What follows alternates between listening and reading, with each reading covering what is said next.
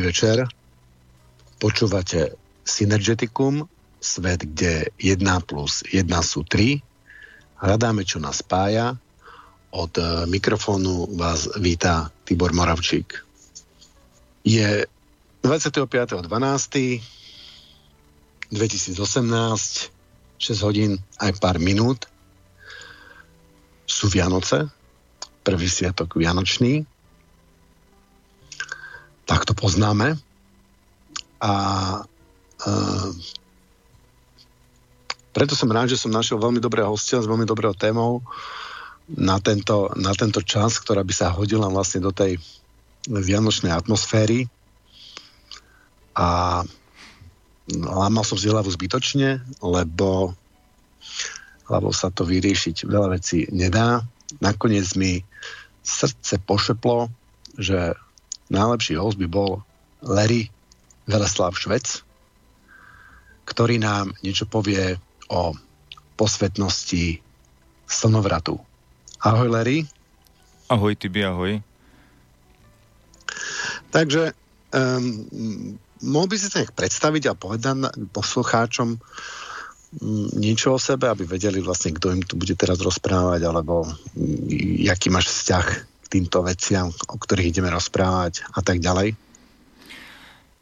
Um, tak uh, volajú ma Larry, je to skratka od mena Valerián, Veleslav je moje obradné meno, Šved je moje priezvisko, uh, žijem v okrese Krupina, meriam 172 cm, mám od 64 do 66 kg, 44 rokov, slobodný, bez záväzkov, mám silného, krásneho syna 22 ročného a a inak som celkom pekný, dlhé vlasy, hnedé oči. Podľa mňa som vzhľadný muž. Vzhľadný muž, áno, áno, môžem, môžem potvrdiť podľa, podľa uh, videí, a, ktoré um, okrem neho robí uh, Larry vynikajúce na Facebooku, môžete zliadnúť jeho, um, jeho live videá, ktoré naozaj uh, stoja za to zliadnúť a venovať im uh, čas. Uh, vyzerá zladne, sympaticky a ja to prečítam, čo si si tam napísal na Facebooku o sebe, že Larry je učiteľ rozpoznávania skutočnosti v univerze vedomého života, celiteľ a sprievodca osudom. Ano. Platí? Platí. Je to Univerzita vedomého života, je to projekt, ktorý sme založili už pred 3,5 e, rokom, takže už štvrtý rok vlastne fungujeme a založili sme ho s viacerými priateľmi, učiteľmi rôznych zručností, ktoré sú osožné pre um, ovládnutie vlastnej osobnosti a taký ten roz, rozvážny harmonický život. Takže v tomto projekte v Univerzite vedomého života ja učím uh, náuku rozpoznania skutočnosti. Je to náuka, ktorá je rozvrhnutá na 3 roky, to je vlastne hlavným predmetom uh, vyučovania v univerzite a keď už ľudia si tú náuku osvoja, tak si môžu vybrať potom aj z učiteľov určitý odbor, vysoko špecifický, ktorý môžu doštudovať do majstrovského stupňa s tým učiteľom, ktorý ho ovláda, ktorý ho učí. Takže je to vlastne náuka rozpoznania skutočnosti je náuka všeobecného charakteru, ako keď sa učíš rozpoznať základy práce s vlastnou osobnosťou, s emóciami, so strachom, rozpoznaním toho, čo e, je pre teba vhodný, e, vhodný štýl života napríklad, akým spôsobom si vyberať. Vlastne učíme, ako si vyberať tú cestu, ktorou sa máš vydať, teda metodiku, ako sa rozpoznať. Tak, neurčujeme, kto je čo, ale určujeme alebo učíme metodiku, ako na to prísť, kto je čo a čo by mohol pre seba robiť, aby sa cítil slobodne a rozvážne.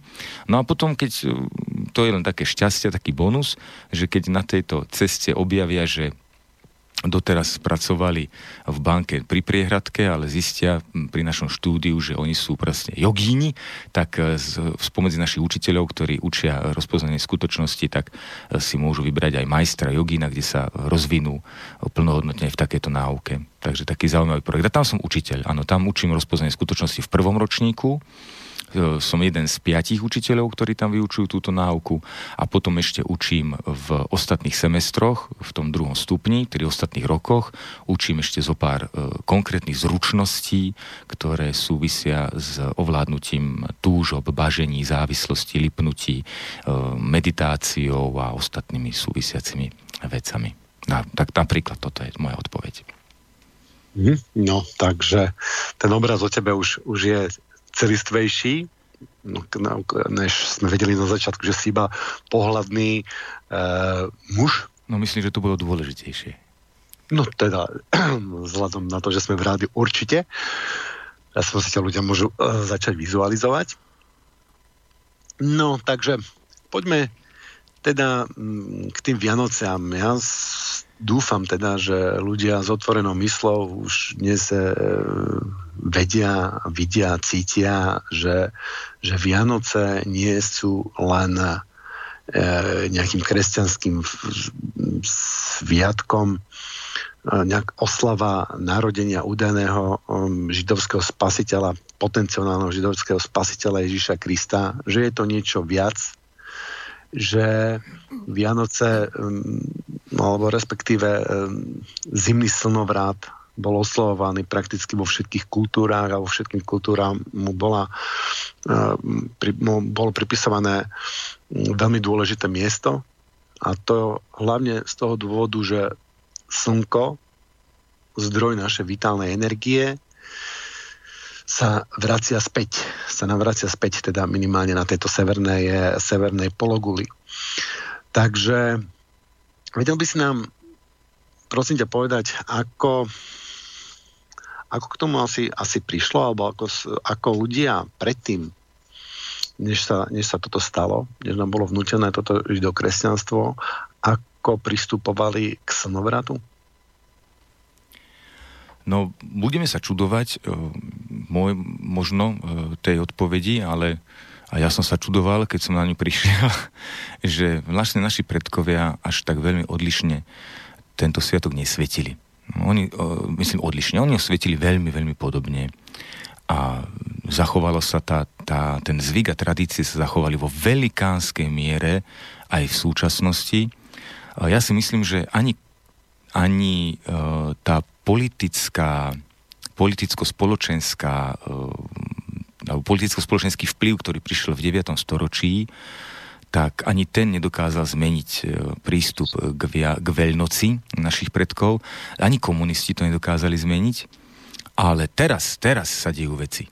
Teraz už, teraz už myslím, že melieme z posledného, pretože v súčasnosti už naozaj strácame toho ducha veľnoci a ten sa vytráca úplne, takže možno teraz zažívame časy, kedy uh, ľudia sa obracajú, teda tí, ktorí chcú, majú chuť, tak sa obracajú k tomu, že uh, si uvedomujú, že sa to rúti do úplných sračiek, tak hľadajú proste, čo by vlastne mohli svetiť, čo by to mohlo byť sveté. Takže úplne plnohodnotne chápem, že je táto téma živá a zaujímavá pre ľudí.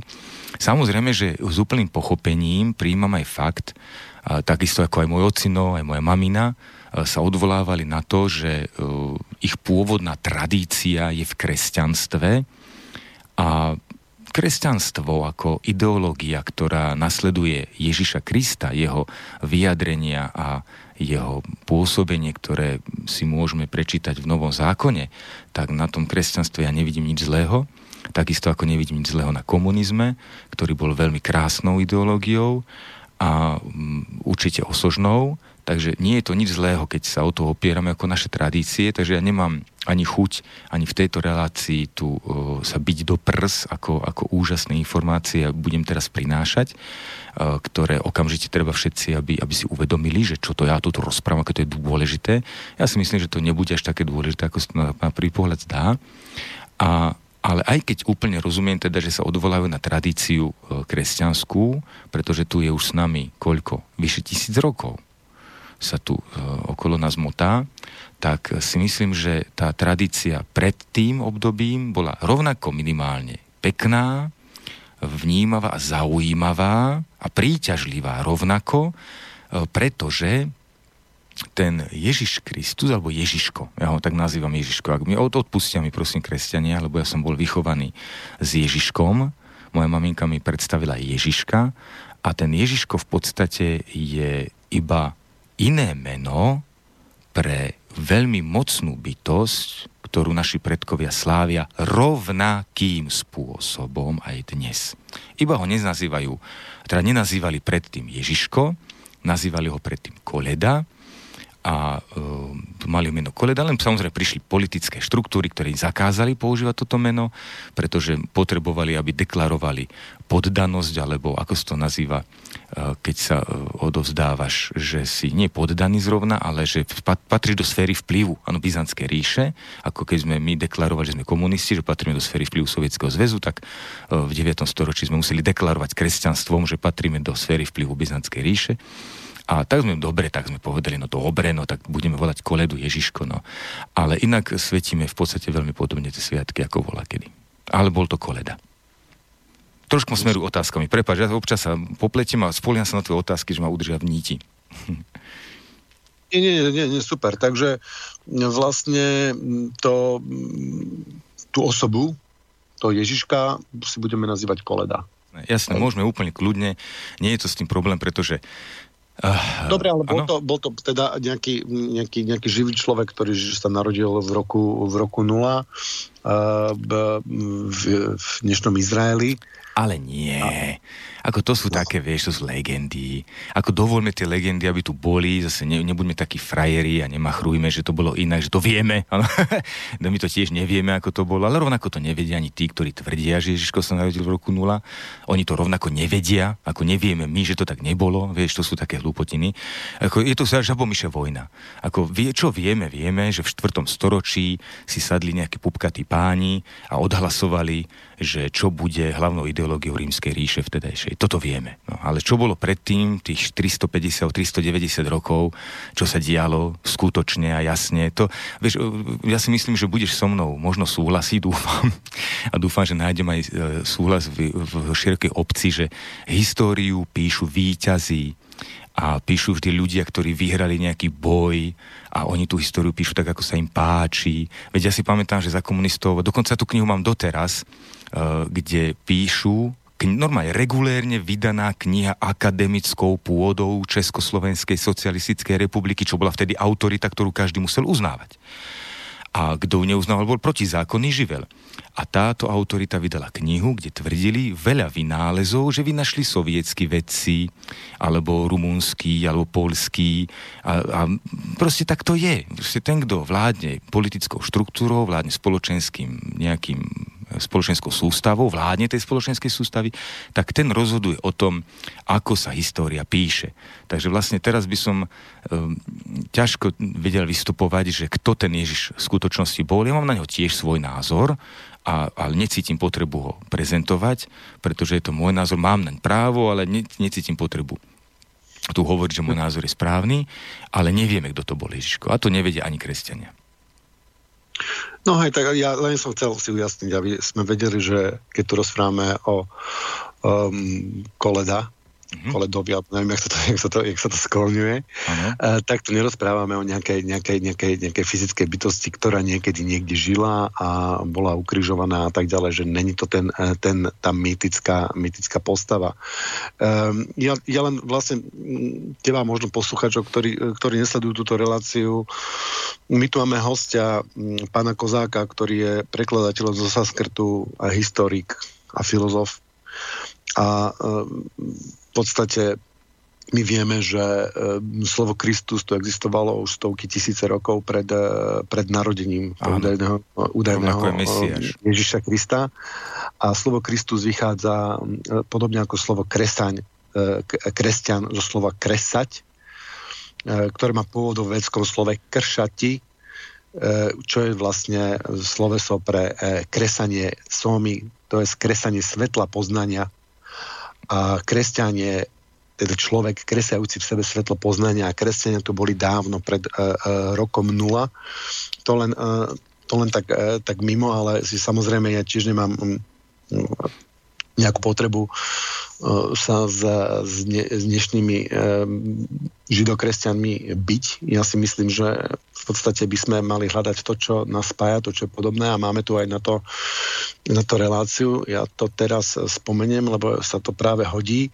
Takže 21. 22. 1 januára bude našim hostom opätovne Jan Kozák a Milan Šupa a budeme mať e, prieniky gnostického a židovského kresťanstva. Druhú časť. Takže prepač mi za odbočenie a e, vráťme sa teda ku Koledovi. Mm-hmm.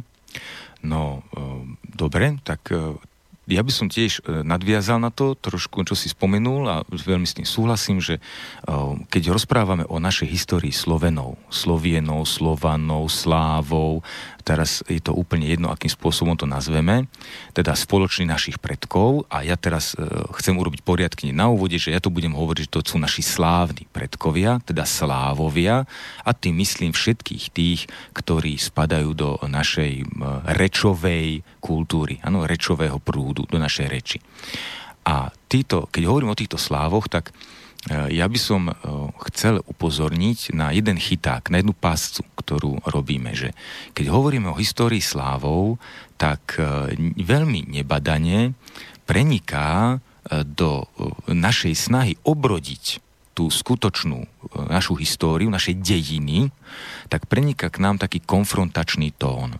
Čiže všímam si aj u svojich kolegov, ktorí sa snažia obrodiť e, naše dejiny, že ich to tak trošku ťaha do konfrontácie a výčitok a, a také, tej, také zlosti, no takí zlostníci sú, že čo nám to spravili tí naši nepriatelia, že nás donútili takto dejiny zmeniť a podobne. Ja si myslím, že dnes sme na tom všetci rovnako, že rovnako sú oklamaní aj tí kresťania, rovnako sú oklamaní aj tí muslimy, aj, aj tí e, roduverní, aj tí pravoslávni sú rovnako oklamaní. Čiže sme všetci obeťami. Ja dokonca ja si dovolím tvrdiť, že aj ten Ježiško je chudák obeťou toho, čo sa dialo pri mocenských súťažiach a súperení, mocenskom súperení štru, politických štruktúr, ktoré sa premielili a preválovali sa tu e, cez Euroáziu, od Egypta teda počnúc cez celú Euroáziu.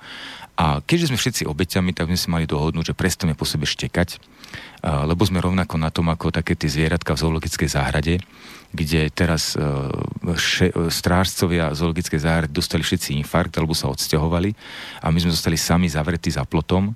A teraz dokonca sa nám podarilo z toho plota aj nájsť dieru, a dokážeme odtiaľ výjsť von. Takže prestaňme sa rúvať, prestaňme štekať, prestaňme po sebe kričať a poďme normálne, pokojne, disciplinovane odhalovať tie dejiny s takou radosťou. Veď bez toho, aby som potreboval niekoho ponížiť. Takže ak niekto verí tomu, čo mu rozprávali na základnej škole, tak uh, a chce tomu veriť, tak mu to vôbec neberiem, to dáva veľmi pekne poprosím, ale ja už som si našiel takú svoju rozprávočku, ktorej ja dôverujem, pokladám to za rovnakú rozprávku, ako som aj spomenul na úvode, ako je rozprávka o tom, že Ježiško sa narodil v roku 0, že zomrel v roku, neviem, 33 tuším a že potom vstal z mŕtvych o 3 dní. Je to rozprávka a je to rovnocenná rovnocenná rozprávka ako tá moja, ktorú teraz budem poskytovať v tejto relácii. Takže toto by som sa tak na úvod povedať. No a keď sa mhm. vrátime ku Koledovi, tak áno, mal si aj ty si to naznačoval, že odvíja sa to e, od svetenia a oslavy okruhliaku na oblohe. Okruhliak na oblohe je totiž to Boh. Je to jeho prejav. E, boh je bytosť, ktorá dokáže zodpovedať za náš život. A nesporne, dúfam, že tiež nikto nebude protirečiť, že ten okruhľaček na oblohe zodpovedá za náš život. Zodpovednosť znamená, že on nám odpoveda na otázku, čo budeme jesť. A či vôbec budeme niečo jesť. A či nám bude teplo. To odpovedá ten okruhľačik na oblohe. Pretože keby on sa rozhodol, že odpovedať nechce, že sa odvráti od nás, tak e, nepovodí sa nám asi príliš pohodlne. Asi, asi všetci sa stretneme s tou hranicou zóny svojho komfortu, keby sme zrazu zistili, že ten okuliak na oblohe tam nie je. Takže je to jednoznačne bytosť, ktorá zodpoveda za náš život. A preto bola veľmi dôležitá pre všetkých obyvateľov Zeme a vždy je a vždy bude dôležitá. Táto bytosť. A túto bytosť preto svetia, rozprávajú sa s ňou a komunikujú s ňou všetci tí, ktorí majú aspoň trošku štípku rozumu. A mm, vnímajú, že od tejto bytosti závisí veľmi veľa vecí v ich živote. Takže áno, e, všetky kultúry sveta sa obracajú k tomuto okruhliaku na oblohe, nazývajú ho podľa svojej rodnej reči, rôznorodo a majú s ním osobitý vzťah. Takisto mali aj naši predkovia. Takisto to aj v tom 4. storočí vlastne vykoumali. To je moja rozprávka, odpustite mi znova, ale to je naozaj moja rozprávka, takže si tu môžem vlastne trošku tú rozprávku rozvinúť, len aby, som, aby sme pochopili súvislosti. Tak spomeniem veľmi krátko, že uh, si predstavme tento zasadanie tých ľudí, ktorí uh, chceli nájsť jednotnú ideológiu rímskej ríše, ktorá pre nejaké dôvody bola v úpadku, tak uh, hľadali, že čo spraviť s tým kresťanstvom, ako to kresťanstvo vlastne vytvoriť, tak vlastne oni zobrali tiež kult tohto okruhľaku na oblohe a e, vtedy to bol veľmi silný kult, e, nazývali ho bohom Mithara. Dajte si do Google Mithara a tento Mitra veľmi nápadne jeho umretie a zmrtvých stanie sa veľmi nápadne podoba na tom, čo sa pertraktuje aj v ohľadne pána Ježiša Krista. Takže vlastne tuto vidíme, že tento kult je vlastne veľmi všade, veľmi, veľmi, veľmi rovnaký, veľmi podobný, pretože Ideme ku koledovi. Koleda je názov, meno okruhliaka na oblohe v čase zimného slnovratu. Ja som to aj v tom videu, čo si ty pozeral, vysvetľoval. Neviem, či teraz je čas alebo miesto na to, aby som vysvetlil, že čo to vlastne znamená to meno Boha a prečo sa teda volá inak, ako sa volá v lete, na jar. Máš na to chuť, či ako to urobíme? Určite, ja si myslím, že to je veľmi zaujímavé, prosím ťa. Dobre. My e, si musíme uvedomiť to, že e, naši slávni predkovia e, vnímali jedného stvoriteľa. Oni mali jedného jediného stvoriteľa. A tento stvoriteľ v pôvodnom svete, kedy ešte nebol prejavený, ešte nič nevytvoril, len rozmýšľa nad tým, že čo vytvorí, čo zase vykoumá, tak my tento svet voláme Slávia. Odtiaľ sme odvedení ako slávovia. Slávime ja. Slávia je svet, kde existuje iba jeden, jedna jediná bytosť, ktorá sama seba nazýva samozrejme ja. Ja existujem, ja som, ja som. To je jediné, čo tam je. Ja som. Ale tento svet bol taký smutný a on tam mal síce kupu nápadov, všelijaké predstavy, tento pôvodný stvoriteľ, ale nič nezažil a tak sa rozhodol, že zažije niečo. No ja to veľmi skrátim. On aby niečo zažil, tak my to voláme, že sa vyžiaril, teda vyžiaril sa do žiary, žiara, vznikla žiara, to je princíp dvoch síl, ži a ra, živelná energia a rámcujúca energia. A tieto dve rámcové a živelné energie vlastne vytvárajú všetko to, čo vidíme okolo seba, podľa viery našich predkov. Čiže máme tu len dve energie, plus minus. A tie sa miešajú do rôznych polievočiek, vytvárajú rôzne telesa, rôzne e, sily, rôzne uzly síl a to, tieto uzly síl už pomenovávame rôznym spôsobom, ale v podstate sa jedná o jednu, jednu pôvodnú žiaru. Proste to, to pôvodné, čo tu je, je žiara. Spojenie živelných a rámcových síl. Rámec je hranica, je to obraz. Teda je to nejaký, nejaký priestor, do ktorého sa vlieva ži, živa alebo život. A život, keby nemal túto hranicu, tak sa rozleje do bačoriny, áno, do bažiny, rozleje sa ako do depresie, čiže zanikne veľmi rýchlo.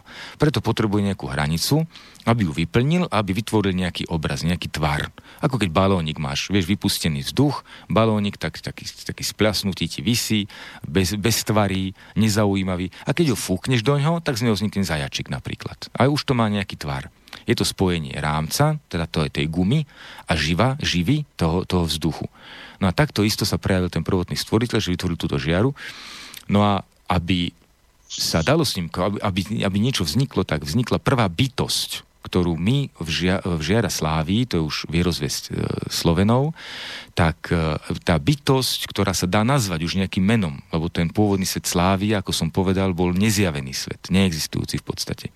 Aby sa dala nazvať nejakým menom, tak e, aby sa dalo komunikovať, aby mohol žiť, aby sám seba zažíval ten stvoriteľ, tak vznikol prvý skutočný ten boh, stvoriteľ, ktorého my vnímame ako bytosť, ktorou je najvyššia autorita, s ktorou sa dá komunikovať. A túto bytosť v Slovenčine nazývame rod Iria. Je to zase princíp spojenia ako žiara, je to živel a rámec, tak takisto je rod a Iria. Rod je zástupca rámcovej energie, ktorá udáva obraz, udáva niečo, čo udáva zmysel pohybu živelnej energie, ktorá je Iria. Iria tu poznáme aj z literatúry alebo z starých bylín alebo povestí a legend, že je to legendárna zem bohov, taký ten pôvodný domov slávou. V podstate je to slovo, z ktorého vzniklo aj slovo raj, Iria, raj. Ano? A e, je to tá rajská záhrada, tá iríska záhrada, ale je to len symbolicky vyjadrené, že je to mať Iria, alebo e, si to vieme e, pomenovať ako mať Eria, teda matéria. Matéria, už vieme, čo znamená teraz slovo matéria, je to vlastne mať Eria, je to predstavu, predstava alebo prezentuje tú hmotnú časť, materiálnu, materiálnu, hmotnú časť, živelnú časť stvoriteľa. A rod je zase to, čo určuje tej živelnej energii hmoty rámec, zmysel. Teda keď e, hmota nemá zmysel, napríklad to rýchlo poviem, e, tak aby si vedeli predstaviť, čo sa deje, keď hmota stráca svoj, svoj rodný zmysel, tak je to typický prejav na tele e, rakovinový nádor. Áno, rakovinový nádor je v podstate prejav toho, že bunky sa zbláznia a rastú nezmyselne voči tomu telu. Samozrejme, oni ten vyšší zmysel tam vidíme, ale e, z pohľadu tela je to nezmyselné, je to proti životu, zabíja to vlastného, vlastný, vlastné telo. A to je vtedy, keď tá, tá, tá hmota nemá v poriadku rovnovážne tú rámcovú energiu, že nie je dobre zrámcovaná, nemá ten správny zmysel. Takže aby to bolo v poriadku, tak musí byť rovnomerne k živé, musí byť rovnomerný aj ten, ten rámec, čiže rod Iria je teda prvotný boh, ktorý sa nám stará o to, aby vo zjavenom svete, ktorý okolo seba máme, aby bola harmónia, aby bola rovnováha. Oni nám určujú, alebo nám pripravujú rovnovážny, rovnovážne prostredie, v ktorom sa my môžeme realizovať.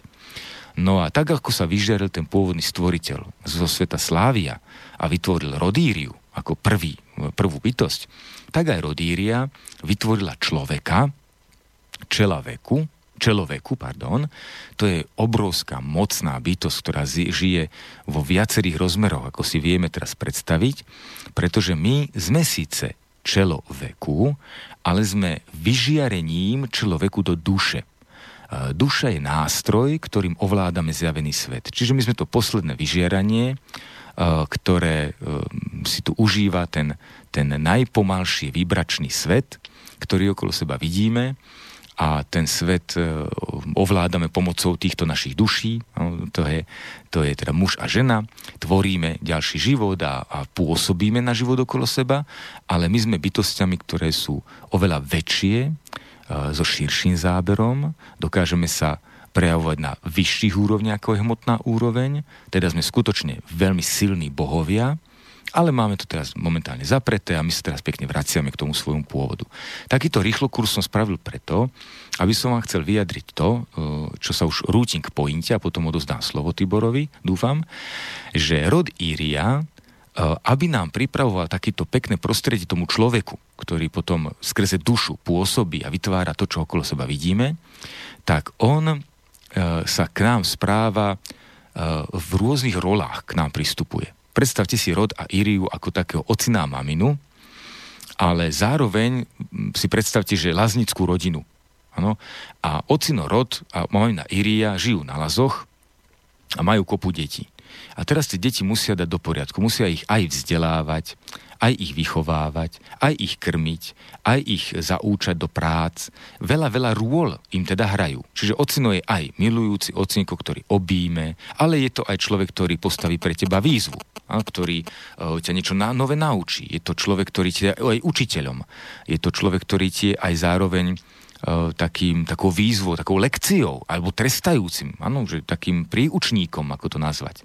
Takže veľa rôl ten ocino má, takisto aj mamina. Môže to byť aj mamina, ktorá ti dáva papanicu, teda tvoja kuchárka, môže to byť tvoja, e, tvoja hojiteľka, môže to byť tvoja kamarátka, dôverkyňa. Čiže toto, čo som povedal, tieto názvy, dôverkyňa, hojiteľka, kamarátka, to všetko sú názvy role, ktorú pre nás tá mamina alebo ocino robí. A takisto je to s rodom a Iriou. Že Slovení vedeli, že rod a Iria je prvotný názov bytosti, ktorou sa vyžiaril stvoriteľ, ale rozprávali sa s ním pomocou jeho rôznych mien podľa toho, akú rolu oslovovali. A teraz sa už rútim k tej pointe, že rod má jednu rolu a to je živiteľ a obdarovávač, teda dar boh, boh darov. A jeho meno boha darov je Svarog. To je taká autorita, ktorá nás obohacuje alebo odovzdáva nám obrovskú silu žiary, ktorá priamo nám dáva život. Aj priamo, alebo nám dáva život nepriamo tým, že svojou žiarou zásobuje životom rastliny a nižšie zvieratka, slabšie, nazvime to slabšie zvieratka, ktoré my potom pojedáme. A my, čím viac sa vyvíjame a e, približujeme sa k Bohom, teda rozvíjame svoje schopnosti, tak tým sme schopní sa im viac podobať, čiže na začiatku sme boli lovci a žrali sme, čo, čo išlo do cesty. Teraz už vieme, že nás stačia častokrát rastliny, alebo niekomu občas potrebujeme niečo živočíšne, nejaké to vajíčko, nejaké to mliečko ale to potom, ja, ja verím tomu, že čím viac sa budeme rozvíjať a čím evolúcia bude postupovať, tak tým menej budeme potrebovať sprostredkované energie Boha Svaroga a tým viac sa budeme dostávať do toho, že budeme doká- dokážeme prežiť aj bez toho, aby sme potrebovali papať ústami čokoľvek a budeme priamo od Boha Svaroga e, prijímať jeho žiaru a tým sa budeme živiť. E, a tento Boh Svarok sa nám prejavuje. No, v jeho ro- no, to je rola, už vieme, že Svarok je rola Boha roda ale tento boh Svarok sám má rôzne vlastnosti, a za rôzne obdobia sa rôzne prejavuje a naši predkovia by sa ľahko vedeli rozpoznať, že aké je obdobie, tak aj tohto boha Svaroga začali inak volať. Ano, podľa toho, aké je obdobie. Lebo boh Svarog je, je stretnutelný z očí v oči len... Uh, z očí v oči, myslím, najpriamejšie stretnutie s Bohom Svarogom stret, e, sa dá zažiť, keď sa pozrieš do, do, do toho okruhľaka na oblohe. Nasval hovorím okruhľak na oblohe, pretože slovo slnko je názov vlastnosti e, plnohodnotného žiarenia. Čiže ja som to aj v tej videoprednáške spomínal, že, ale viete, ja som si už zvykol na to, že hore je slnko a že, to, že aha, ako svieti slnko, ja, ja, ja tak hovorím, ale v podstate je to nesprávne, pretože hore e, je tvár Svaroga, ktorú v každom ročnom období voláme inak. A podľa toho, aké ročné obdobie. A podľa toho, v akom rozpuku je, v akom rozvoji sa ten, e, ten prejav Svaroga e, nachádza. A to, že to voláme slnko, to je len chyba v tom, že my sme, e, naši predkovia hovorili, že je to ten okruhliak, teda ten svarok, je jeho najsilnejší, najsilnejší. Áno, všimni si to, to podobenstvo eh, hláskové, silný, silný, silný prejav a je hore, tá najvyššia žiara Svaroga. A ako je vonku, sa častokrát pýtame aj dnes a povieme slnko a nepripadá nám to gramaticky nesprávne aj keby to malo byť gramaticky nesprávne. Ale pripúšťame, že na otázku, ako je vonku, odpoveď slnko môže byť. A to je práve to najsprávnejšie vyjadrenie, lebo naozaj ako je vonku, vonku je slnko. Tak ako poviem, že ako je vnútri, vnútri je meko, vnútri je chladno, tak vonku je slnko. Čiže je to pomenovanie prejavu svaroga, plnohodnotne rozvinutého a je to vlastnosť, je to ako, ako kvalita jeho prejavu je slnko. Ale to slnko samotné, teda, už teraz to nazvem po našom, aby sme sa to vysomárili, teda to, čo dnes voláme slnko, to je vlastne tvár Svaroga a tá tvár Svaroga každé ročné obdobie má istú svoju základnú charakteristiku a podľa tej nás, na, e, sa jej dá názov. Aby sme tomu porozumeli, tak zase použijem podobenstvo, že aj Larry je, e, bol, keď bol dieťa, tak bol Larry e, decko, alebo chlapec. Ano, poď sem chlapec, cudzí ľudia mu volali. A ja som prišiel, ja som na to počúval. Alebo dokonca som mal aj prezývky, no, brat ma volá, že Kuzma, takú prezývku detskú som mal, alebo Valuško, Valinko, takéto rôzne mená mi dávali ako chlapcovi. Samozrejme, keď som rástol, tak sa to postupne už menilo na Valer, alebo Valerian, a potom čundráci mi dali meno Larry, to sa doteraz so mnou vlečie. A je to vždycky ten istý človek. Len máme pocit, že nebudeme Valerián volať 5-ročného okatého chlapčeka blondiavého. Vieš, ne, ne, ne, necítia to tak ľudia, že by takto volali takého chlapčeka. Takže rovnako vznikol aj predko, od predkov našich taký pocit, že toho svaroga, keď je malinký, v zime, uzímený a ešte im veľmi pripomínal také rodiace sa dieťatko, tak ho preto aj tak e, spodobovali si ako dieťa, ktoré sa narodí po, po veľnoci, po najdlhšej noci v roku, tak preto ho volali koleda, a spievali mu pesničky, spievali koledovi, dodnes spievame koledovi, ano, to je, spievame koledy, to je už zase, to už vieme, že tý politická moc nám to proste uh, potrebovala zmeniť natoľko, by nás poplietla, ale teraz to sa ľahko odhaluje, že dneska spievame koledovi, teda nie koledy, ale koledovi a e, krásne sme mu spievali. Aj veľa textov originálnych sa zachovalo, akurát, že tam nahradili Ježiško. Narodil sa Kristus Pán, narodil sa Koleda, to máš veľmi ľahko nahraditeľné. Naši predkovia nesúhlasili s tým, čo sa dialo v 9. storočí, takže vlastne vyslovene len veľmi ťažko menili tie tradície a oni to robili, vykoumali to tak, že len, len, len čo sa muselo, tak tam pichli to meno Ježiško alebo niečo podobného, ale ostatní nechávali častokrát pôvodné. A to je to pekné, to môžeme za to ďakovať. Takže vieme, že koleda je názov na malinké dieťatko, svarok, ktorý, sa, ktorý im pripadal v zime ako malinké dieťatko, lebo veľmi malinko vládol. Keď svarok dospeje do puberťáka, áno, že už je to s neho šarvanec, to je na jarnú rovnodennosť. Tak sa volá jarilo to je taký šarvanec, už je to silnejšie, už, už má aj taký silnejšiu žiaru, ano, už machruje viac na tom nebi, už ho tam viac vidieť, už nám, už nám aj hreje, tešíme sa z neho. A veľká plodnosť s ním prichádza, takže Jarlo sa zobrazoval častokrát ako mládenec, sexuchtivý, um, radostný, erotický. No a potom nám Jarl dospeje do dospelého muža, to je na, na letný slnovrat, teda naj, najdlhší deň v roku a najkračšiu noc. A odvtedy od toho obdobia ho nazývame kupalo. No a kupalo nám, nám dospieva, zreje, až sa dostane do zrelého veku, to je zase jesenná rovnodennosť. A odvtedy ho nazývame už takým mudrcom, s takým by som povedal, že čo už všetko dokázal, všetko má za sebou, všetko vie, taký ten mudrc, starký.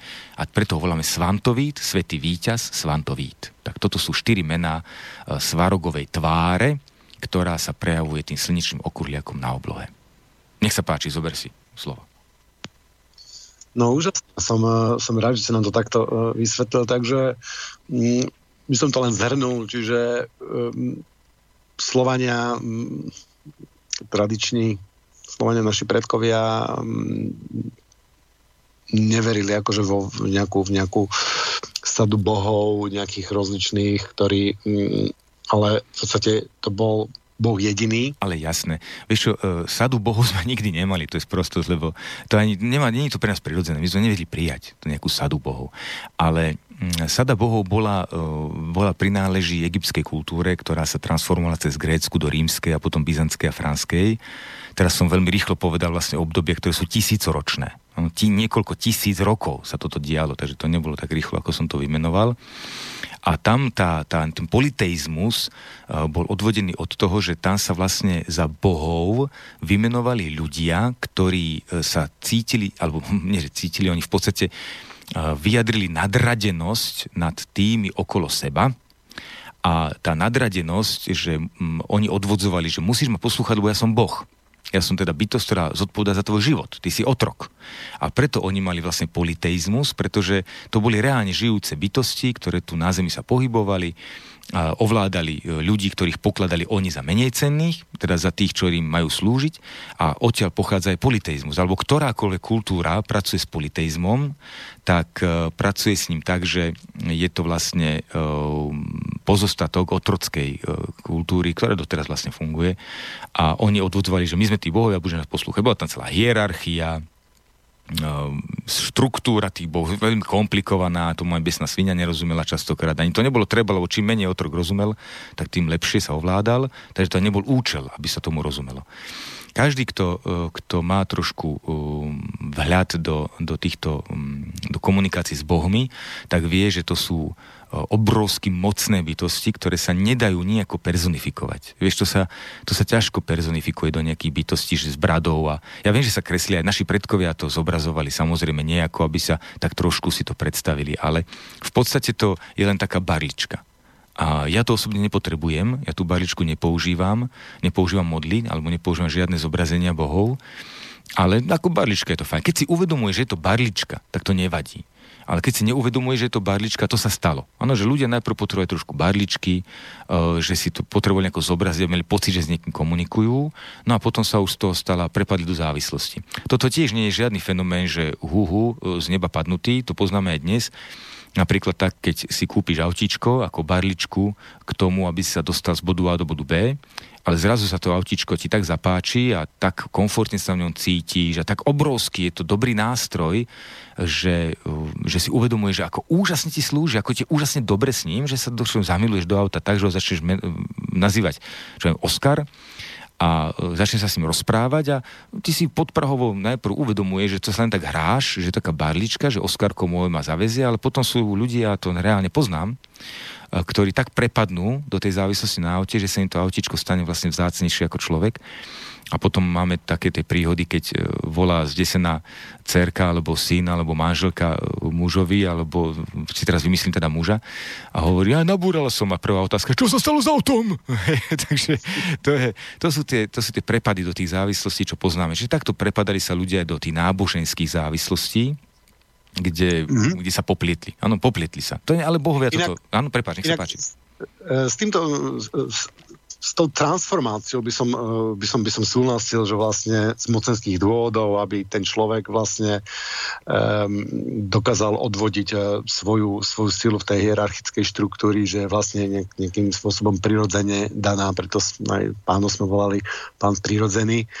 Uh, Avšak um, ja som videl veľmi, veľmi zaujímavý dokument, ktorý môžem odporúčiť. E, volá sa to Okom Boha hora a tam bolo vlastne vysvetlené, že, uh, že tí rôzni bohovia v tom stanu Egypte opätovne neboli to, to nebola to nejaká, nejaká, nejaká rada bohov alebo nejaká, um, nejaké, nejaké bytosti, ale opätovne to boli aspekty jediného boha a že v podstate v hĺbke oni boli, oni boli um, tiež monoteistickí a tiež verili v jednotu a v jednotného Boha, ale o aspekty toho Boha, ako ty si ich nazýval role, že otec má, že chlap má rolu, ja neviem, otca mm, a, a syna a, ma, a manžela a, a, a tvoriteľa a alebo rôzne iné role.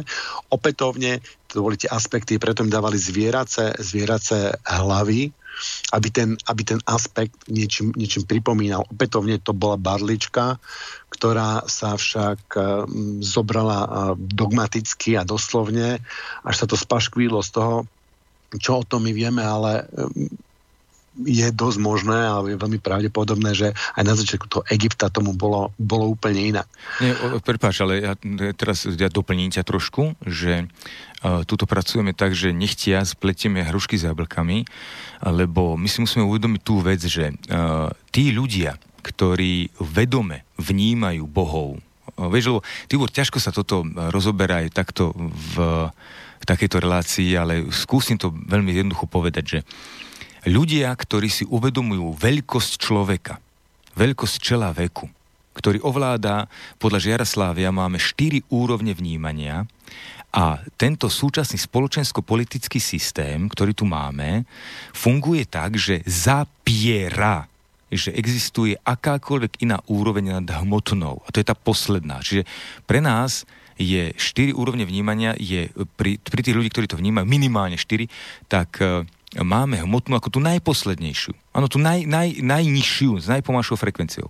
A súčasný spoločensko-politický systém má túto hmotnú energiu ako za e, jedinú, ktorá jestvuje. Áno, je ohraničená dokonca piatimi zmyslami, čo už úplná uh, taká provokačná hlúpotinka, pretože vieme, že sú párové a tam sa šiestý zmysel ponúka úplne automaticky. Ale oni ho už, už ten šiestý zmysel mystifikujú. Hovorím to preto, lebo človek, ktorý už má za mystický má šiestý zmysel, tak vôbec nevie pochopiť, čo je to Boh. On, on to ne, nemá to proste v hlave konštrukčne uh, umožnené, aby dokázal komunikovať s Bohom. Čo ja komunikujem s Bohmi denne, aj s predkami pretože používam veľmi aktívne citovú úroveň, ktorá je nadhmotnou. A to je len, prv, to je len druhá úroveň človeku. A teraz hovorím to preto, lebo musíme rozdielovať medzi ľuďmi, ktorí si boli vedomí tejto schopnosti e, človeku, boli to plnohodnotne rozvinuté bytosti a medzi tým, ako oni sami seba prezentovali u humanoidných bytostí, ktorých pokladali za menej cenných. A tuto, tuto je ten problém, že oni teda, tí ľudia boli naozaj potom informovaní, že v Egypte existujú božské bytosti, ktoré ovládajú ich život a musia ich poslúchať. A to, to boli otroci. A otroci, uh, ktorí uh, boli vychovávaní, masírovaní, manipulačne po, po, bolo na nich pôsobené takým spôsobom, aby uverili, že oni sú, obyča- oni sú menej cenní a že nad nimi vládnu e, normálne v hmotných telách vtelení vyššie bytosti, tak títo ľudia potom, keď sa rozprchli po úpadku tej, e, tej civilizácie do sveta, tak potom naozaj šíria skutočne náboženstvo, ktoré už bolo vyučované a vytvorené preto, aby ovládalo menej cenných ľudí. A z toho máme potom niekoľko veľmi vážnych prúdov náboženských, kedy sa hovorí o Bohu, ktorý je jediný môj vládca, ktorý musím poslúchať, jedine skrze neho sa dostanem k osvieteniu a podobné veci.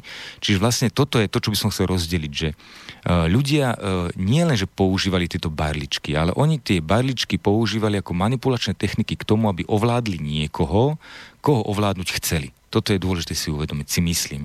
Lebo tie egyptiania neboli žiadni, žiadni vyťu, žiadni anílikovia. Ano, oni boli plne vedomé, vedomé bytosti, ktoré ale využili svoju vedomosť na to, aby ovládli niekoho, kto také vedomosti nemal. A tuto vznikol ten prvotný bordel. E, ja, ja súhlasím s tým, ak si to zhrnul. Avšak by som, by som si dovolil um, predpokladať, že tam bola pred tou fázou otroctva toho Egyptu, tam bola ešte fáza, kde tí ľudia dobrovoľne verili a dobrovoľne napríklad stavali pyramídy, lebo vedeli, že im to pomôže v duchovnom rozvoji alebo v liečiteľstve a tak ďalej. Najmä do dneska máme vlastne nejaké e, dôkazy o tom, že tým otrokom boli robené um, chirurgické operácie e, mozgu a, a, a pod, podobných vecí. To sú dneska aj kravám robené. Čo by, čo by vlastne v, te, v tej dobe bolo veľmi drahé. Takže ja si viem predstaviť, že ľudia to robili dobrovoľne a že boli vedení najuvedomelejšími um, členmi tohoto spoločenstva, z ktorého boli um, vyvo- už v detstve vyberaní a k čomu boli vlastne celý, celý život uh, um, učení a tak ďalej. Takže ja si, ja si myslím, že to išlo, uh, kým sa to dostalo do tej, do tej fázy, fázy tmy a do toho otroctva a do tej absolútnej moci, tak to, tak to bolo v nejakej, ešte predtým, veľmi dávno, ale o, o, takýto Egypt vlastne my v podstate ani nepoznáme, lebo nám je stále Egypt prezentovaný len, len v tej otrockej forme, ale tomu predchádzala pravdepodobne iná forma Aha. Egypta, ktorá vlastne stávala tie, tie pôvodné e, pyramídy Dobre. a tak ďalej. Ja ti, ja ti to uh, sa mi páči, čo rozprávaš, že to pekná rozprávka a ako, uh, dovolme si mať túto rozprávku a ja ťa len tak podpichnem. Ne, nech, nechcem uh, naznačiť, že to, čo hovorím ja, je správne. Len ťa podpichnem takouto, takým zamyslením, že dnes uh, nám slúži veľmi veľa bytostí, aj humanoidných bytostí, ktoré e, robia presne to, čo im povieme a vôbec sa necítia slobodne, alebo e, že to robia so cťou. Takisto im robíme chirurgické zákroky, pretože ich potrebujeme prirodzene udržať pri živote. Nehovorím o humanoidoch, hovorím aj o zvieratách. My robíme chirurgické zákroky aj ťažným zvieratám, dojným kravám. Takže po, pri archeologických náleziskách o 7000 rokov budú môcť asi hovoriť potom archeológovia, keď to rachne nejaká sopka a nás zahalí prachom, teda že dôkazy zmiznú, tak eh, si to tak predstavme, tak sa môže stať, že nejaký archeológ povie, že to bola celkom fajn spoločnosť, že túto kravičky nám odozdali mliečko s veľkou hlbokou vďakou a mali radosť z toho, ako, ako nás živia a podobne. A nielen kravičky, že vieme, že existujú mm, časti sveta, kde takto sa správame aj k, k človeku. Ano, my v Žiaraslavi to nazývame duše, lebo človeku je práve tá Božia bytosť, ktorá to tu ovláda, tento vek a, a vlastne skrze duše to tu ovláda a pracuje a pôsobí. Takže vlastne k týmto dušiam, ktoré ja vnímam ako rovnocenné duše, ale my sa k ním ako rovnocenne nesprávame.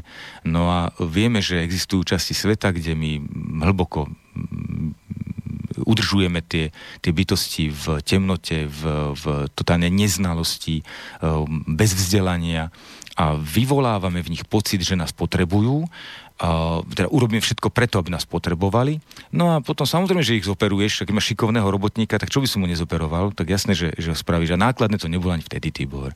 To, boli, to bola civilizácia vyspelá, tie všetky špekulácie o tom, ako kladkami a kladkostrojmi a takýmito blbinami e, nás tu živia o tom, že postavili pyramídy, tak mne sa to zdá ako naivné, ja som starý pragmatik a ja tam nepovažujem tieto veci za osožné, aby sme tu šírili veci, že oni stavali e, tieto pyramídy s holými rukami.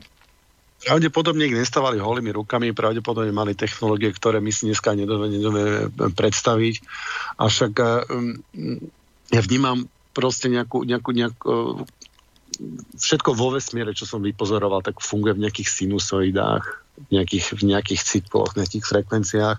Takže preto sa dá mm, aj v civilizáciách sa dá vypozorovať tieto mm, cykly a ja verím, že existovala vyspelá, pokiaľ to bola naozaj vyspelá civilizácia, tak nemohla žiť v otroctve.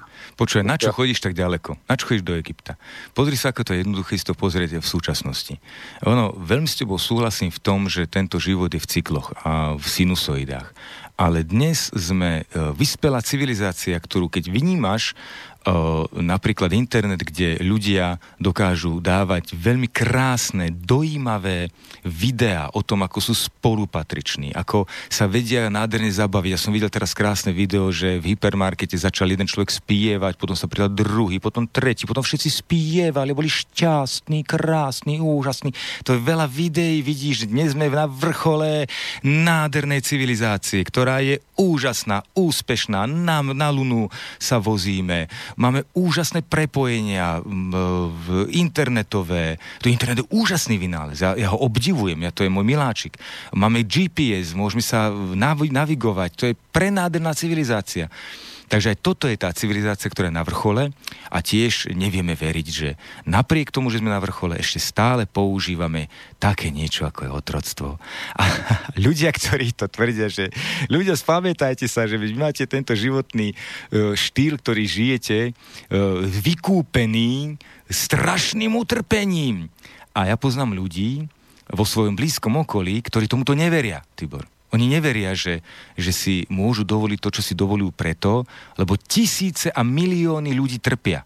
Kvôli tomu, aby on mohol telefonovať, tak musia trpieť tisíce ľudí. Ja som mal napríklad kamaráta mám a on bol v Amerike, teraz nedávno a hovoril, že ako bol prekvapený, ako príjemne tam ľudia žijú, akí sú zlatí k turistom, akí sú usmievaví, akí sú dobrosrdeční, že, že to nečakáš. Dokonca e, tie ohovárania o tom, že e, na tých plážach sú sami tí obezní a špatní ľudia, že to vôbec nie je pravda, že tam sú dobrí, pekní ľudia, že každý mu ochotne pomohol, poradil a dokonca, že na nich obdivuje to, že si volia verejne, áno, do politiky ľudí, že on normálne, že vyvesí zástavu americkú pred svoje dvere a tam vyvesí plagát, uh, že koho on volí. Že to je taká otvorenosť, vieš, Larry, oni sú takí úprimní, oni sú takí dobrí, ja som naozaj obdivoval, ja som ho prikyvoval, že je to úžasné.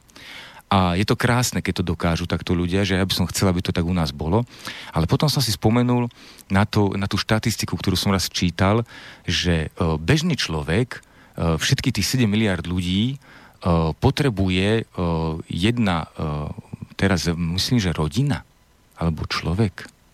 Teraz, prosím vás, toto nie je dôležité, len berte to akoby, ako symbolicky, že dajme tomu, že jedna rodina potrebuje jedno futbalové ihrisko plochy zeme na to, aby dokázal získať zdroje na život. Že v plnej dôstojnosti.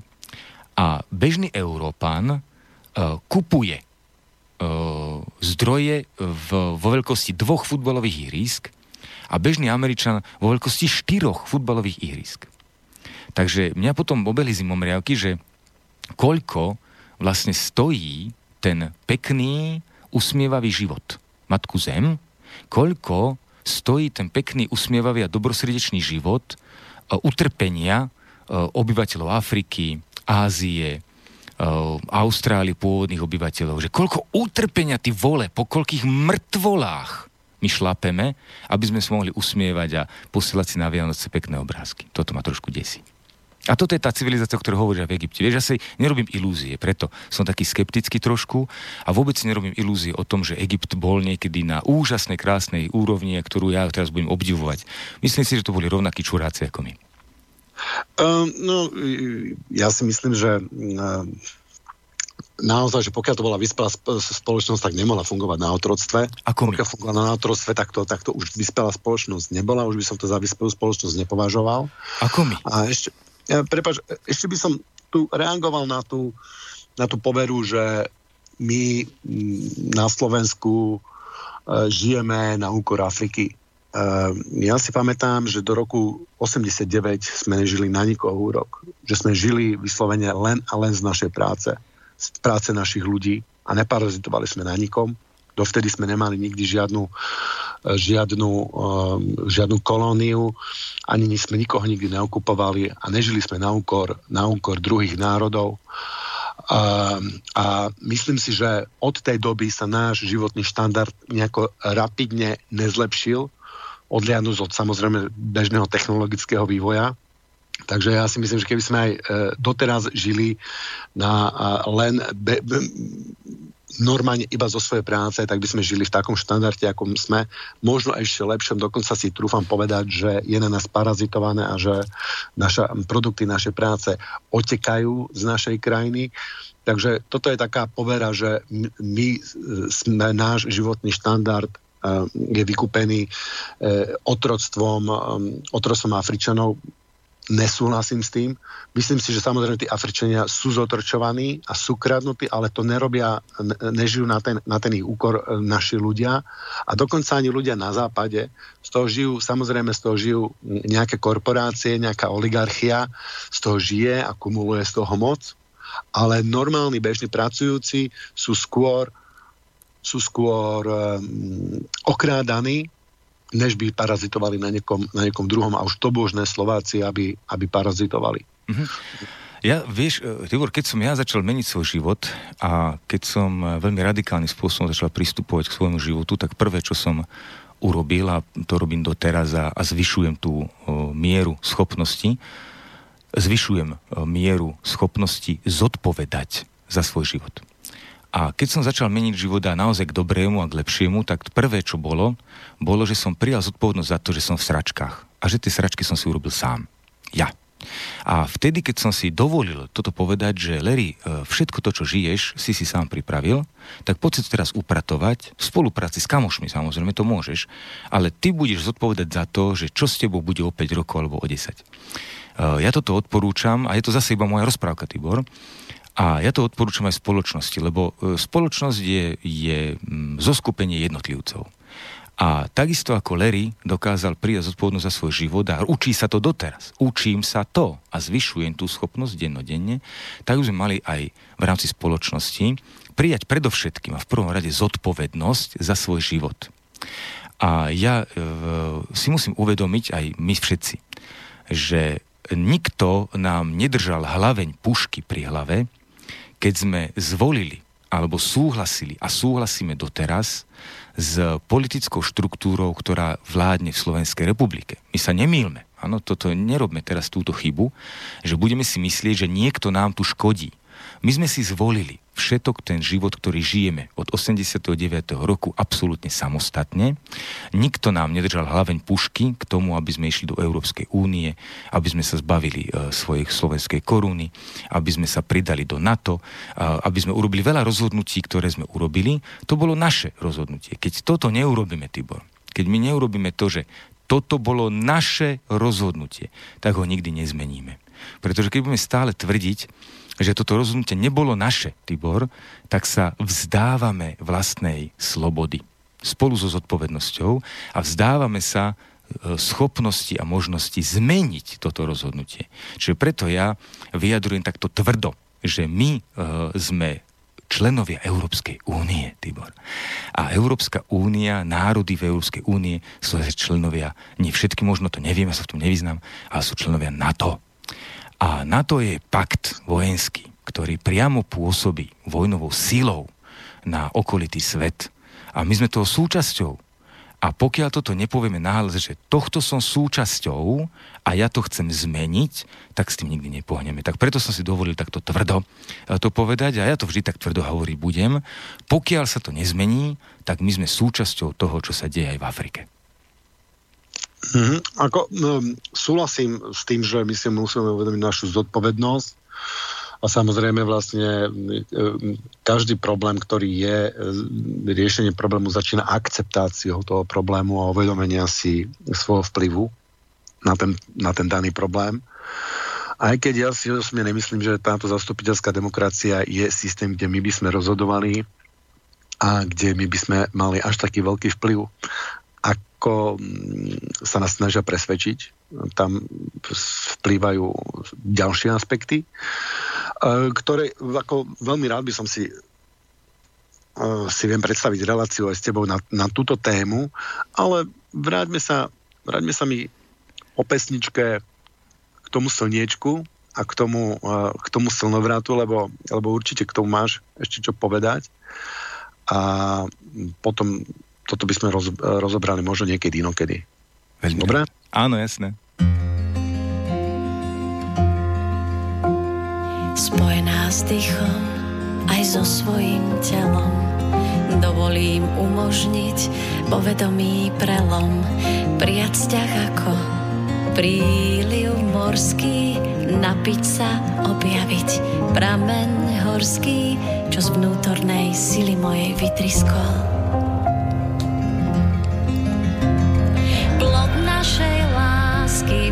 srdcom nosím za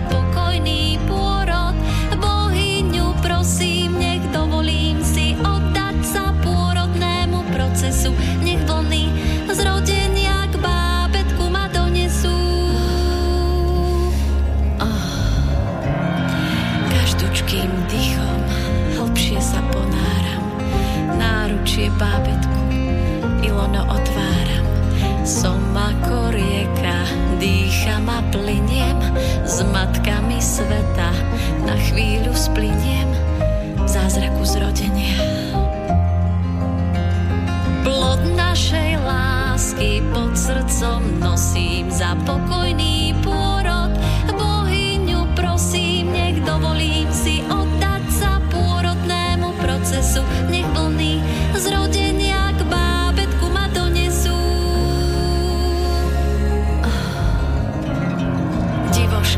tancuje, spievam a kričím s dôverou v prírodu. Na nič netlačím, matka zem drží ma i moja.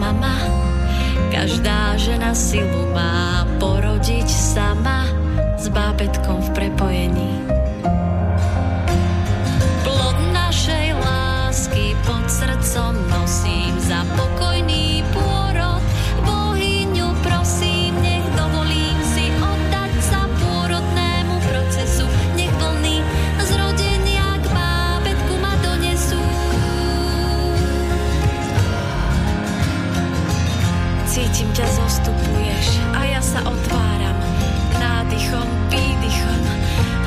Ponáram.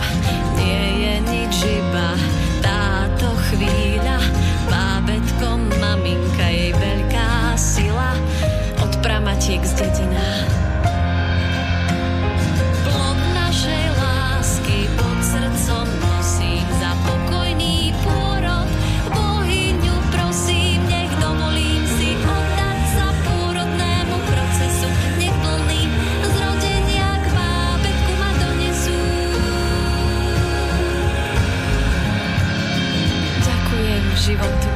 materstva dar. Teším sa, keď uvidím tvoju nežnú tvár. Zvolíš si, kedy je pravá hodina. Budeme hneď spolu naša rodina s bábetkom na srdci uloženým.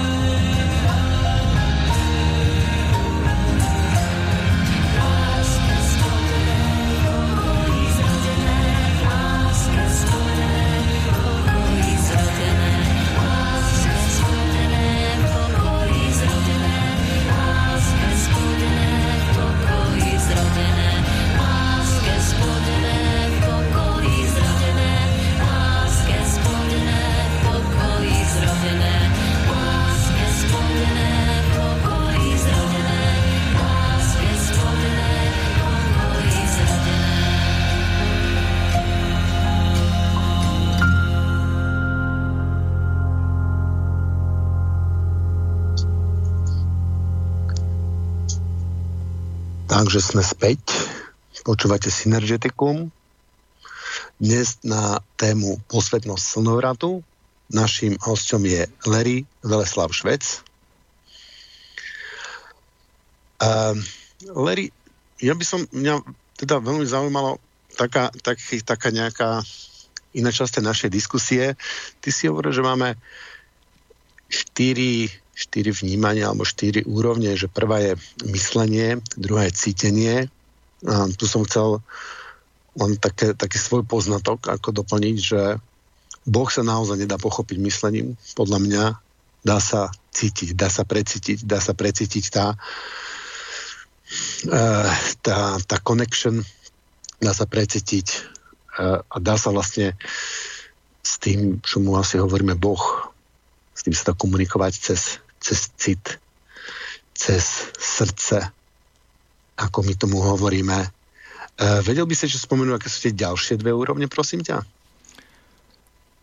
No, od začiatku je to trošku inak, lebo e, tie úrovne vnímania, e, hovorí sa o myslení, e, všetko to, čo sa prejavuje zachytiteľne šiestimi zmyslami, tak je všetko iba jedna, tá prvá úroveň hmotná. Nie prvá, ale posledná, pardon myslím tým z, tej, z, tej, z toho pohľadu, keď stúpame k Bohu, tak je to na, na tom poslednom uh, podlaží, uh, na tom prvom, už som dopletený, tak nazvime to prvé podlažie. Tak prvé podlažie vežiaku, ktorý vedie k Bohu, je hmotná úroveň. No a tá hmotná úroveň obsahuje vlastne, e, je to samozrejme trošku inak, ale ja to chcem zjednodušiť, tak je to všetko, čo obsahujeme a vieme zachytiť šiestimi zmyslami a to mozog a mysl, myšlienky sú vlastne len takým tým softverovým uh, usporiadateľom a organizérom týchto vnemov zo šestí zmyslov, takže to všetko patrí ešte do hmotnej úrovne. Uh, my tie, ja spomeniem tých šesť zmyslov, lebo v podstate človek, ktorý uh, v tomto nemá poriadok, tak je veľmi oklieštený, takže možno prispiejeme divák, pardon, poslucháčom tom, že sa trošku pohrajú s mojou rozprávkou o šiestich zmysloch. Ehm, všimli sme si, a toto je aj e, v hlavnom prúde e, v tej akademickej obce uznávané, že v tých ich uzna, uzna, i nimi uznanými piatimi zmyslami, tak si uvedomili, že máme párové, že sa správajú párovo tie zmysly. Oni to nazývajú teraz zmysly. A párové zmysly máme zrak a sluch, to vieme, že my šoféry, keď chceme zacúvať niekde perfektne a presne a musíme sa sústrediť, tak vypíname rádio. To si si možno viacerí na sebe všimli, že máte pocit, že chcete byť v tichu. Lebo chcete mať e, naozaj zaostrené aj sluchom, aj okom, pretože čo oko nevidí, to ucho počuje. Čo ucho nepočuje, to oko vidí. Takže to sú také párové, veľmi spolupracujúce zmysly a takisto aj nevidiaci potvrdia, že sa im veľmi vycibrí sluch a zase nepočujúci majú veľmi ostrý zrak, častokrát, no to nehovorím teraz, že to tak fa- stále, ale to prirodz- pardon, prirodzene, že, že sa posilujú navzájom. Takto párovo sa správajú aj čuch a e, čuch a e, chuť. Teda vieme, že e, keď napríklad poznajú to čajičkári alebo vínkári, keď degustujú, tak vieme, že si nasrknem si čaj na jazyk a poriadne zasrkam, aby som prevznušnil chuťové poháriky, potom to prehltnem a vydýchnem nosom a vtedy cítim plnohodnotnú chuť vlastne toho čaju, pretože potrebujem k tomu mať aj v nem e, vône, v nem čuchu. No a potom máme už tu posledný párik, ktorý je teda ten jeden z nich chudák, chudák e, diskriminovaný popoluška.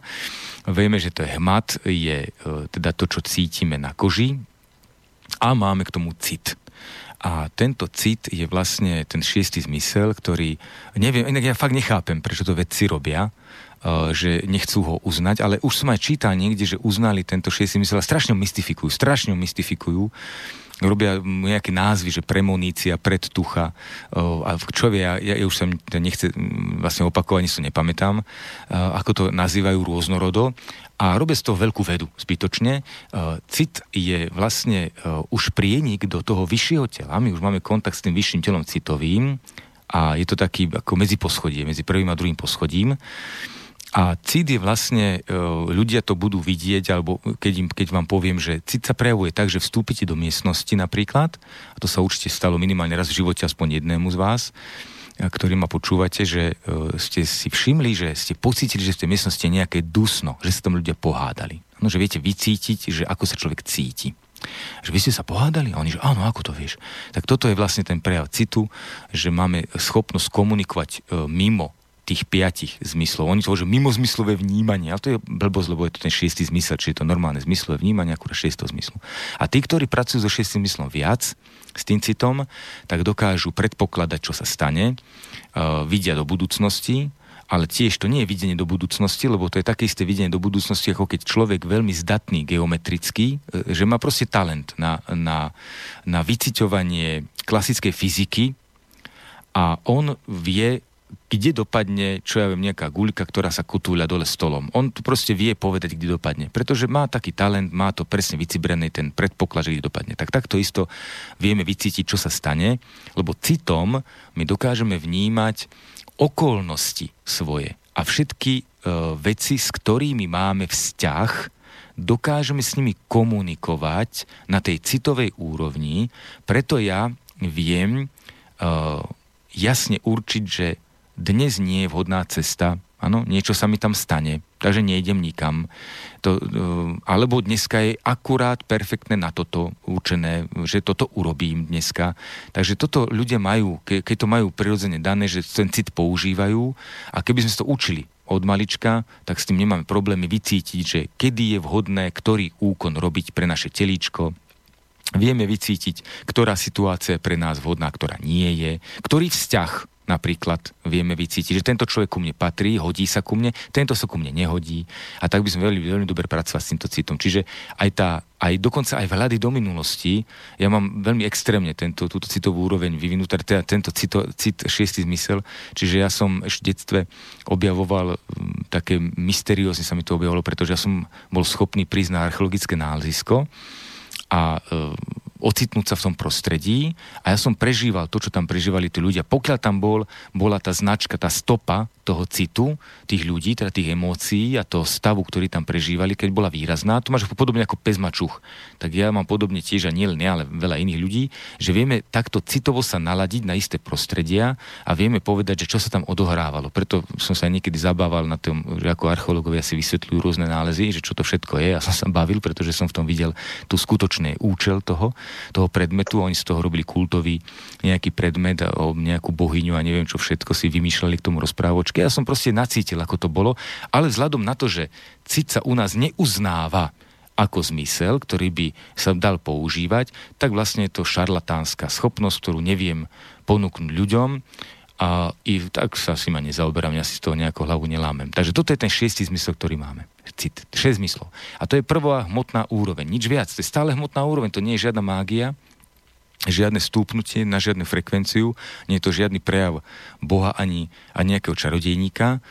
Napríklad to, že vieme vycítiť, čo sa stalo, vieme vycítiť, čo sa stane, ale nemusí sa to stať, pretože už keď to vyrieknem, náhlas, to je vždycky tá polemika. Vieš, čo niekedy laická verejnosť hovorí, že keď prídeš k vešcovi, otvorí karty a on ti povie, že no, zajtra vás zrazí autobus, tak sa vždycky taká polemika vzniká, že, že keby to nebol povedal, zrazil by ho ten autobus, vieš, čiže on to ako vyvolal, tú zrážku s autobusom, alebo oznámil, že sa to stane. Toto sa väčšine tak vadia. A pravdu majú obe strany, alebo teda nie že pravdu, ale obe strany to vidia správne, pretože preto si treba veľmi zodpovedne pristupovať k, týmto, k tomuto zmyslu a hovoriť to skutočne len vtedy, keď, alebo spôsobom, ktorý je osožný pre toho druhého. To máš niečo podobné, ako keď povieš človeku, že smrdíš ako potkan. Vieš, tak to je tiež také nezručné a nepekné použenie svojho pachu, svojho citu, svojho nosa. Pretože ten človek naozaj si nemôže, nemusí uvedomiť, že páchne, lebo on, on je vystavený tomu pachu stále, takže on si neuvedomuje, že je nepríjemný okoliu, ale tiež nie je pekné, keď povieš a prídeš k nemu a povieš, počúvaj, ty smrdíš ako taký potkan. Takže rovnako nemá zmysel hovoriť človeku, že no teba zajtra zrazí trolejbus, nikam nechoď. No to tiež nie, nemá to zmysel, je to nepekné, tak treba to povedať takým spôsobom, aby ten človek mm, e, necítil nejaký, nejaký strach alebo nejaké napätie z toho oznamu. Čiže môže to upozorniť iným spôsobom. Um, nadhmotnou úrovňou máme citovú úroveň a to je už e, pre veľa ľudí, ktorí nie sú na toto zvyknutí, je to úroveň, ktorá je absolútne magická pre ľudí, ktorí na to nie sú zvyknutí. Pretože v tejto úrovni, ale musíš, musíš sa ju naučiť používať, uh, jednoduchý princíp funguje, že keď, chceš, keď sa chceš naučiť, natrénovať si, používať vyššiu úroveň, tak sa musíš naučiť uh, utlmiť a umlča, umlčať tú nižšiu úroveň. A to je práve tá mágia meditácie alebo rozímania, preto tí ľudia sa snažia o to, aby telo bolo v absolútnom pokoji a všetko, čo sa tela týka, aby sa oni zbavili akéhokoľvek vyrušovania na šiestich zmysloch. Čiže keď šesť zmyslov je tichučko, nie je vyrušované ničím. Nie, že, pardon, nie, že šesť zmyslov je ticho, ale že dokážu dosiahnuť taký stav, že ich nevyrušuje z okolia nič, nie sú ohrození, dokážu sa sústrediť na to ticho, toho, toho, tej hmotnej úrovne, tak potom sa im automaticky otvorí brána do vyššej citovej úrovne. A tento tréning, keď oni dokážu si už osvojiť ako rituál alebo taký, ako to na taký triviálny, triviálnu schopnosť napojiť sa na svoju citovú úroveň, tak potom už nemusia také, takú veľkú obradnosť tomu dávať. Už teda ja necítim tiež potrebu, e, že sadnúť si do lotosového kvetu okamžite a teraz ticho, ticho všetci, lebo ja musím sa sústrediť na citovú úroveň. Mám to už tak pekne otvorené, lebo to denne trénujem, tak to mám tak pekne otvorené, že viem tú citovú úroveň používať aj z takého bdelého stavu, bez toho rozímacieho sústredenia. No a tá citová úroveň, to je úroveň, kde sa vieš stretnúť s vyššími vibráciami okolia. Uh, vieš um, v podstate nahliadnúť do, do, z, do pôvodu a do pôvodu a dôsledku akéhokoľvek vzťahu, ktorý prežívaš a bez obmedzenia časom. V citovej úrovni sa čas stáva takou veličinou, ako je v hmotnej úrovni priestor. Ako u nás je napríklad dĺžka a šírka a hĺbka, čo vieš kedykoľvek sa presunúť e, doľava a doprava tak takisto sa v citovej úrovni už to, tento fenomén má aj čas, čiže ty sa vieš dostať do minulosti a do budúcnosti bez toho, aby si bol obmedzený. Čiže vieš si vystopovať e, normálne, ob, tak ako prežívaš to, ty to ako reálne prežívaš. Čiže e, keď si veľmi intenzívne sústredený v citovej úrovni na to, čo tam prežívaš, tak nevidíš ani rozdiel medzi tým, ako by si to prežíval na hmotnej úrovni. Čiže si v minulosti tak, ako by som naozaj reálne bol, dokážeš z nej čítať, dokážeš na ňu pôsobiť aj a takisto v budúcnosti. Čiže pri tých extrémnych prienikoch do citovej úrovne sa dokážeš stretnúť s predkami, dokážeš sa stretnúť so svojimi potomkami, ktorí sa môžu, alebo majú potenciál narodiť sa, ale práve preto, že ty sa s nimi stretneš teraz v tomto okamihu, tak môžeš ovplyvniť to, či sa narodia alebo nenarodia. Ale pozor, a toto už ľuďom neleze do hlavy, takže to len tak poviem ako perličku, dokážeš zmeniť aj minulosť. Len tú zmenu minulosti vidíš len ty sám ako pôsobiteľ. Nikdy to nevie, nevie potvrdiť nikto z tvojho okolia. To sa nedá, pretože ty sa vlastne zrodíš potom do hmotnej úrovne, kde nikto, kto nebol s tebou priamo pri tom pôsobení v citovej úrovni, kde si tú minulosť zmenil, tak to nikto nemá tú informáciu, že minulosť bola zmenená. Takže preto uh, vlastne to je taký šarlatánsky sa to zdá, že ja teraz ti poviem, že a ty ja som zmenil minulosť, vieš, keby som to nezmenil, tak tu dneska nie som. A ty povedal, že tebe šibe. A máš úplnú pravdu, lebo sa to nedá nejako dokázať. Nedá sa dokázať. Ja by som, ja, ja by som veľmi rád povedal, e, jak, e, jak my toto cvičíme v systéme, tento citovú ano. úroveň a e, jak to funguje. No, neviem, či sa potom dostaneme k tým ďalším, e, ďalším trom, štyrom, ale lebo sme časovo obmedzení, že alebo tento čas asi, s týmto asi nič nepohneme, že do 10 minút musíme končiť. Uh, len, len skrátke uh, poviem, že um, uh, ten, ten hmat, ten vonkajší hmat, to sa často zabúda na ten vnútorný hmat, ktorý sa volá aj e, kinestézia, okrem iného, na to, sa úplne za, zabúda na to, že to je fyzický, e, fyzický senzor. A keď my začneme tento, tento, tento vnútorný, e, vnútorný dotyk alebo vnútorný hmat rozvíjať, tak vlastne tým sa nám začne rozvíjať tá, ten, ten cit, znamená, z toho matu, ja tam vidím jasný, jasný prechod do toho citu, Mm-hmm. Aspoň teda takto, takto cítim na sebe.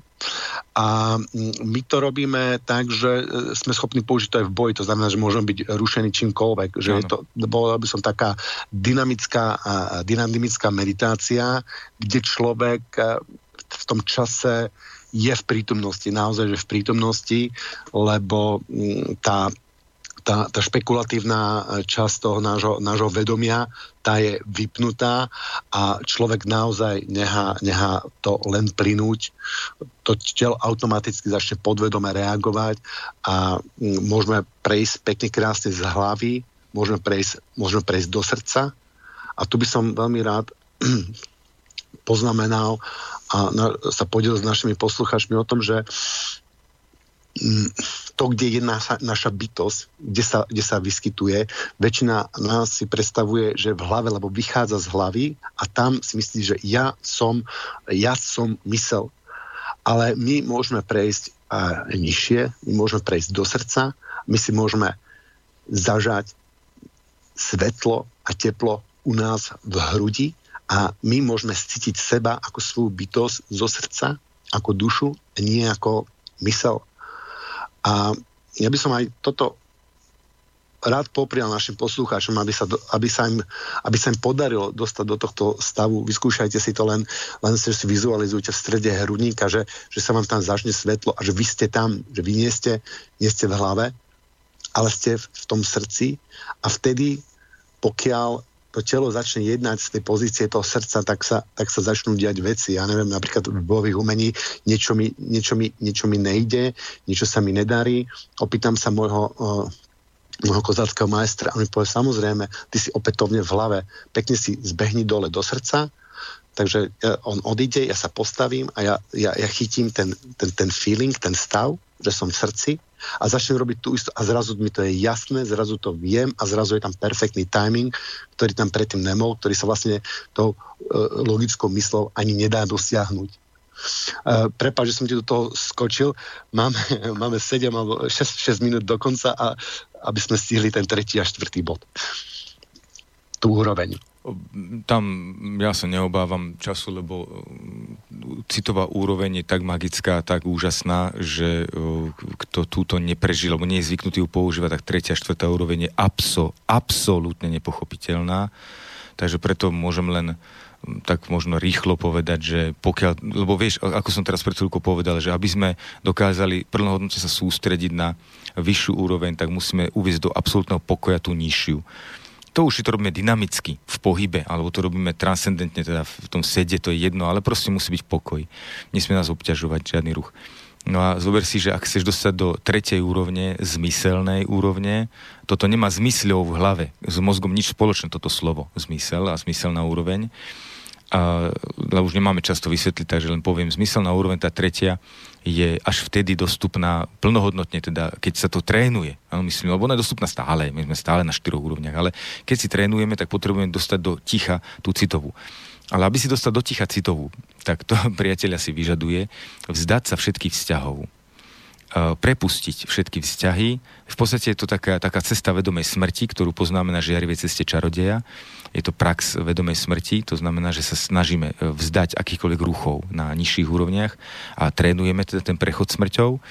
A e, vlastne vzdať sa vzťahu znamená, že vzdávaš sa vlastne identity. Vzdávaš sa nielen vzťahu k ľuďom, ale vzdávaš sa aj vzťahu e, k situáciám, obrazom, zákonom, nejakým pravidlám, nejakým vzťahom k očakávaniam, k obám. Absolútne emócie, tam nesmú existovať. Tam, tam nesmie ťa nič rozrušiť. Tam si v totálnom kľude, ktorí ľudia niektorí, keď o tom ja hovorím, tak to vnímajú ako cynizmus v podstate, lebo v tomto stave ja tam nemám žiaden, žiad, ani rodinné puto. Tam nie sú žiadne putá. Toto keď prepustíme, tak len rýchlo teoreticky, tak si otvoríme bránu do zmyselnej úrovne, kde vidíme všetok zmysel zrodenia vlastne, že chápeme, prečo sme sa vlastne narodili, e, chápeme, čo tu vlastne máme vytvoriť, e, aké to má zmysel, čo vlastne máme, máme z, z tej citovej úrovni nadviazať a ako to máme hmotne sformovať.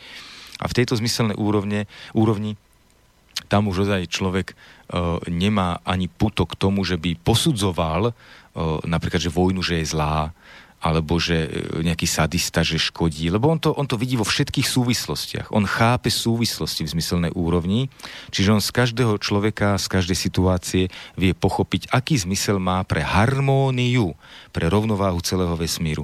Čiže on vlastne tam nemá žiaden posudok, nemá tam žiaden, žiadne odsúdenie, nemá tam, nezlostí sa na nič, už, už, už keď rozpustil si tú úroveň, tak vlastne nemá sa kvôli dôvod na čo zlostiť.